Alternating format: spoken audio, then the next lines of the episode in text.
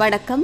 இலங்கையின் இன்றைய தலைப்புச் செய்திகள். இலங்கையில் செப்டம்பர் பதினைந்தாம் தேதி முதல் பொது இடங்களுக்கு செல்வோரிடம் தடுப்பூசி அட்டைகளை பரிசோதிக்க முடிவு செய்யப்பட்டுள்ளதாக ராணுவ தளபதி ஜெனரல் சவேந்திர சில்வா தெரிவித்துள்ளார்.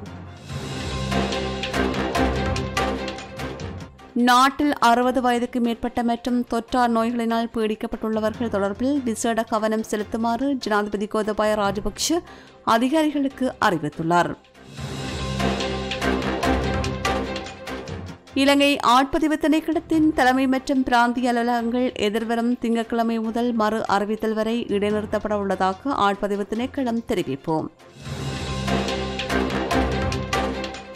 முன்னாள் நிதி அமைச்சர் மங்கள சமரவீர கோவிட் தொற்றுக்கு உள்ளான நிலையில் வைத்தியசாலையில் அனுமதி.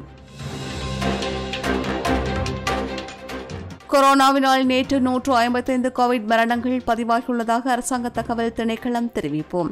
அதன்படி இதுவரை மொத்தமாக ஐயாயிரத்து எழுநூற்று எழுபத்து ஐந்து பேர் நாட்டில் கொரோனா தொற்றால் மரணமடைந்துள்ளதாக தெரிவிப்போம். நாட்டில் நிலவுகின்ற அதிபர்கள் ஆசிரியர்களின் சம்பள பிரச்சினைகளுக்கு தீர்வு காண அமைச்சரவை உபகுழுவை தவிர மாற்று வழிகள் எவையும் இல்லை என்று இலங்கை ஆசிரியர் சங்கத்தின் பொதுச் செயலாளர் ஜோசப் ஸ்டாலின் தெரிவிப்போம். யாழ்ப்பாணம் தெல்லிப்பளை வைத்தியசாலையில் பிறந்து ஏழு நாட்களேயான குழந்தைக்கு கொரோனா தொற்று உறுதி. குடும்ப நல சுகாதார சேவைகள் அலுவலருக்கான பயிற்சியாளர்களை ஆட்சேர்ப்பு செய்வதற்கான நேர்முக பரீட்சை பிற்போடப்பட்டுள்ளதாக அறிவிப்போம் சுகாதார பிரிவுகள் வைரஸின் கட்டுப்பாட்டை இழந்தால் அது வேகமாக பரவியிருக்கும். கோவிட் நைன்டீன் சூழ்நிலையின் கட்டுப்பாட்டை சுகாதார பிரிவுகள் இழக்கவில்லை என்று சுகாதார சேவைகள் பிரதிப்பணிப்பாளர் வைத்தியர் ஹேமந்த ஹேர தெரிவிப்பு. கோவிட் நைன்டீன் தடுப்பு முயற்சிகளை சுகாதார அதிகாரிகளிடம் ஒப்படைக்குமாறு அரசாங்கத்தை கோரி எதிர்க்கட்சி நாடாளுமன்ற உறுப்பினர்கள் ஜனாதிபதி செயலகத்திற்கு முன்பாக ஆர்ப்பாட்டம். ரணில் விக்ரமசிங்க பெசல் ராஜபக்ஷ மற்றும் அத்ரலி ரத்னதேரர் ஆகியோர் நாடாளுமன்றத்தில் அங்கம் வகிப்பது அரசியலமைப்பிற்கும் சட்டத்திற்கும் விரோதமானது என்று பிரபல சட்டத்திரணி நாகானந்த கொடித்துவக்கு தெரிவிப்போம்.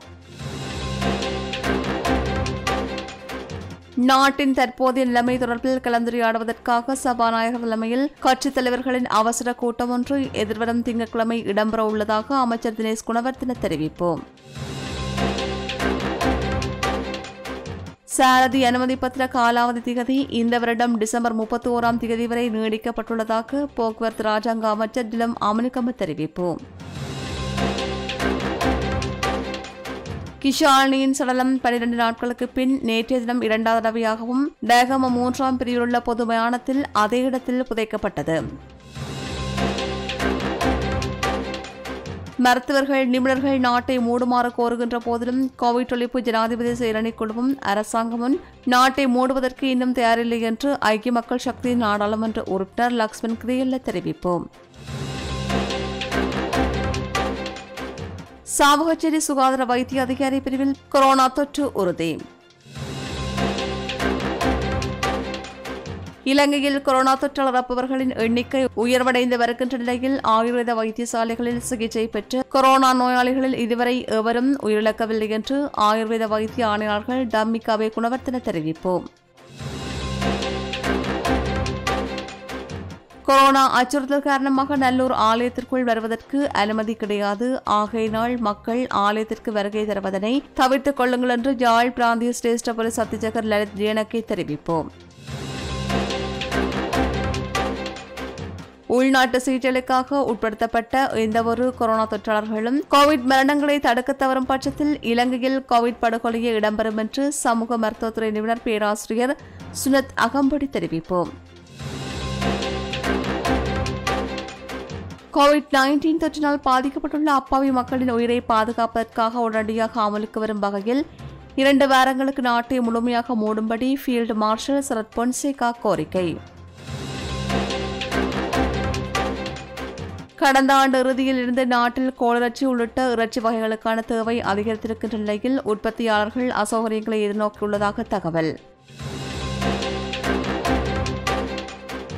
இலங்கையில் டெல்டா கோவிட் தொற்றின் அச்சுறுத்தல் காரணமாக அடுத்த இரண்டு வாரங்கள் மிகவும் முக்கியமானது என்று பேராசிரியர் சந்திம ஜீவந்திர கருத்து. நோய் எதிர்ப்பு சக்தி குறைபாடு உள்ளவர்களுக்கு மேலதிகமாக மூன்றாவது முறையாக கொரோனா தடுப்பூசியை செலுத்துவதற்கு அமெரிக்க மருந்து கட்டுப்பாட்டாளர்கள் அனுமதி. இத்துடன் இலங்கையின் இன்றைய தலைப்புச் செய்திகள் நிறைவு பெறுகின்றன.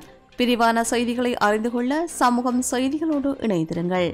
இது போன்ற பல செய்திகளை தெரிந்து கொள்ள நம்முடைய சமூக மீடியா யூடியூப் சேனலை சப்ஸ்கிரைப் செய்து அருகில் உள்ள பெல் பட்டனை கிளிக் செய்யுங்கள். மேலும் செய்திகளை உடனுக்குடன் தெரிந்து கொள்ள சமூக மீடியா டாட் காம் என்ற இணையதளத்தின் வாயிலாக எங்களுடன் இணைந்திருங்கள்.